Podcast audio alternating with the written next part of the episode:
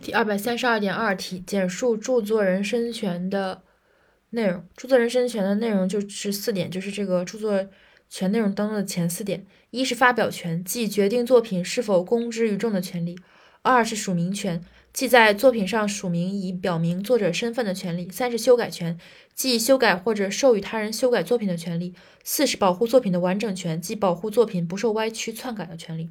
再来一遍：一、发表权。即决定作品是否发表、是否公之于众的权利；二、署名权，即在作品上署名以表明作者身份的权利；三、修改权，即修改或者授权他人修改作品的权利；四、保护作品完整权，即保护作品不受歪曲、篡改的权利。除了这四项人身权之外，其他财产权都是可以转让的，而人身权是不能转让的。再来一遍：一、发表权；二、署名权；三、修改权；四、保护作品完整权。